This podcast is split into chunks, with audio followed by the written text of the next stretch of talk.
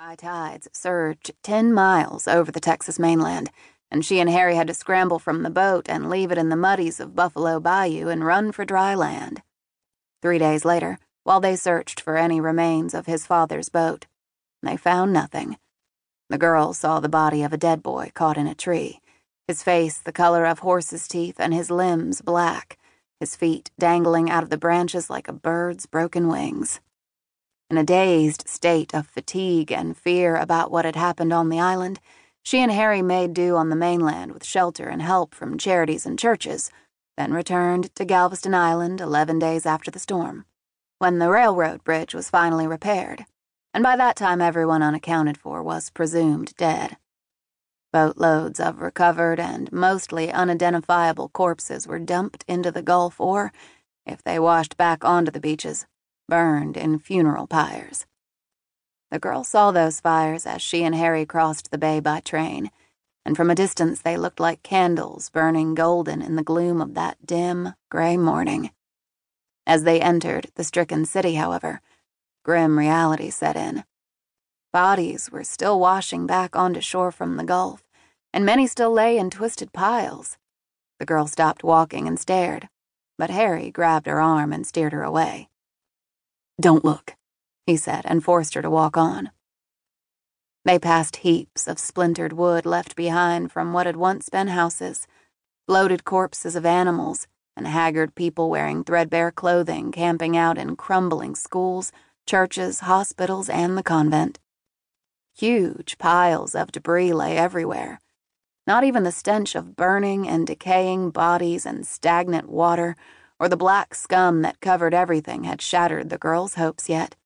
She imagined finding her family alive and telling them how she had survived.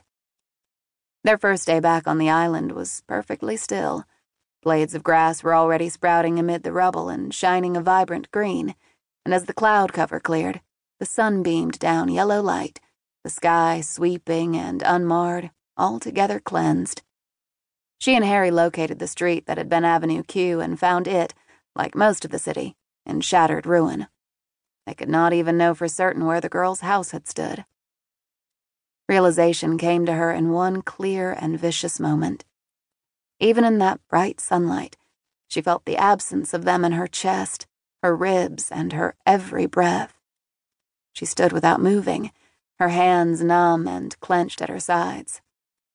She and Harry searched for his house too, but found nothing but wreckage, and then checked at various shelters and camp-out spots.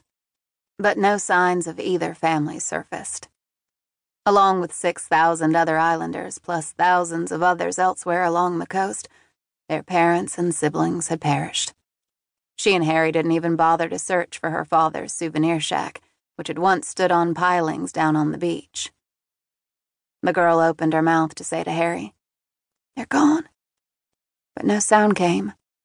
A big, hard stone sat in her middle, making it difficult to breathe.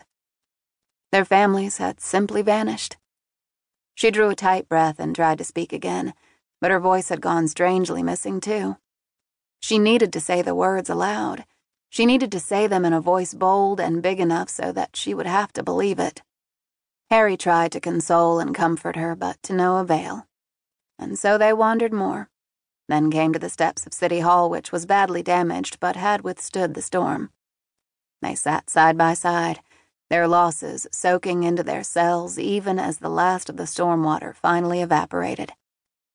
She tried to say those terrible words again, and then she tried to say anything, anything at all, but her mouth refused to work. She could force her lips into the shapes of words, but no sounds ever emerged. Harry asked, "What is it?" He leaned down close to her face and peered into it.